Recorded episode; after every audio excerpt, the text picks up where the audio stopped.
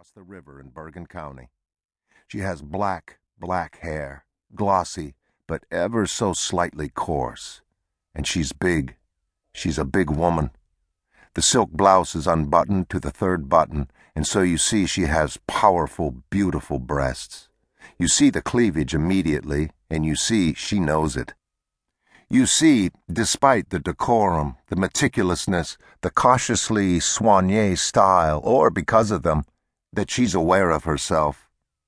She comes to the first class with the jacket buttoned over her blouse, yet some five minutes into the session she has taken it off. When I glance her way again, I see that she's put it back on. So you understand that she's aware of her power, but that she isn't sure yet how to use it, what to do with it how much she even wants it. That body is still new to her. She's still trying it out, thinking it through, a bit like a kid walking the streets with a loaded gun and deciding whether he's packing it to protect himself or to begin a life of crime. And she's aware of something else, and this I couldn't know from the one class meeting. She finds culture important in a reverential, old fashioned way. Not that it's something she wishes to live by. She doesn't, and she couldn't, too traditionally well brought up for that, but it's important and wonderful as nothing else she knows is. She's the one who finds the Impressionists ravishing, but must look long and hard, and always with a sense of nagging confoundment. At the Cubist, Picasso, trying with all her might to get the idea.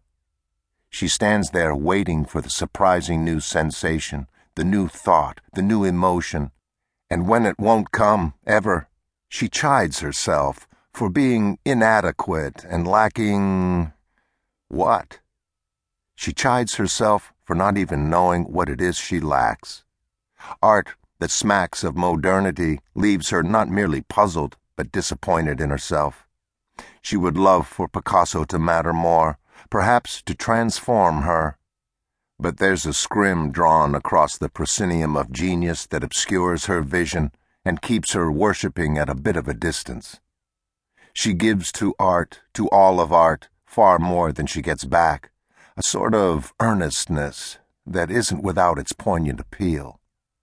A good heart, a lovely face, a gaze at once inviting and removed, gorgeous breasts, and so newly hatched as a woman that to find fragments of broken shell adhering to that ovoid forehead wouldn't have been a surprise.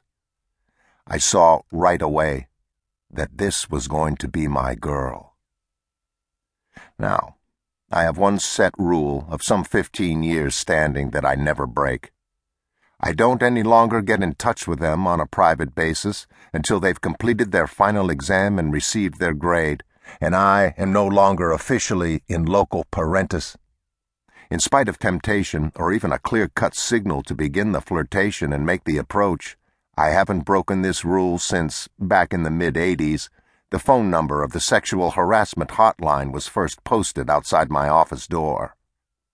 I don't get in touch with them any earlier so as not to run afoul of those in the university who, if they could, would seriously impede my enjoyment of life.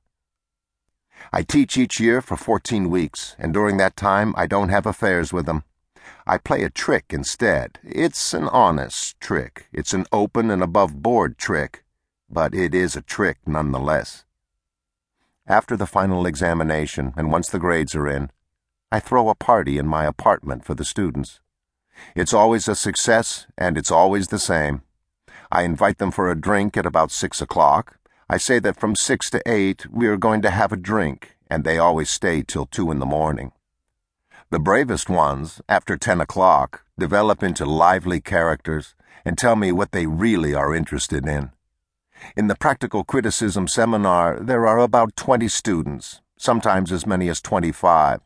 So there'll be 15, 16 girls and five or six boys, of whom two or three are straight. Half of this group has left the party by 10.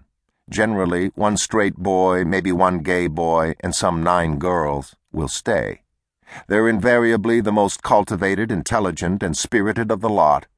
They talk about what they're reading, what they're listening to, what art shows they've seen, enthusiasms that they don't normally go on about with their elders.